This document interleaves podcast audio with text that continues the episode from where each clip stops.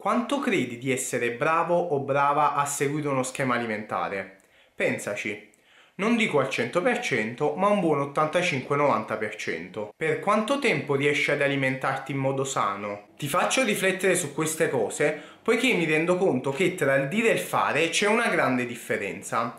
Alcuni miei assistiti, durante le visite di controllo, mi dicono spesso Dottore, ma io la seguo la dieta, la seguo davvero alla perfezione. Però poi quando valutiamo al meglio la situazione mi rendo conto che non considerano il biscottino, non considerano lo zucchero nei vari caffè giornalieri, non considerano le caramelle, non considerano la fetta di pane in più, eh, non considerano il dolcetto della domenica e così via. Diciamo che non considerano tante piccole cose che poi fanno la differenza. Quello è il problema. Io quando preparo l'alimentazione personalizzata ti vengo incontro il più possibile, in modo da aiutarti al meglio.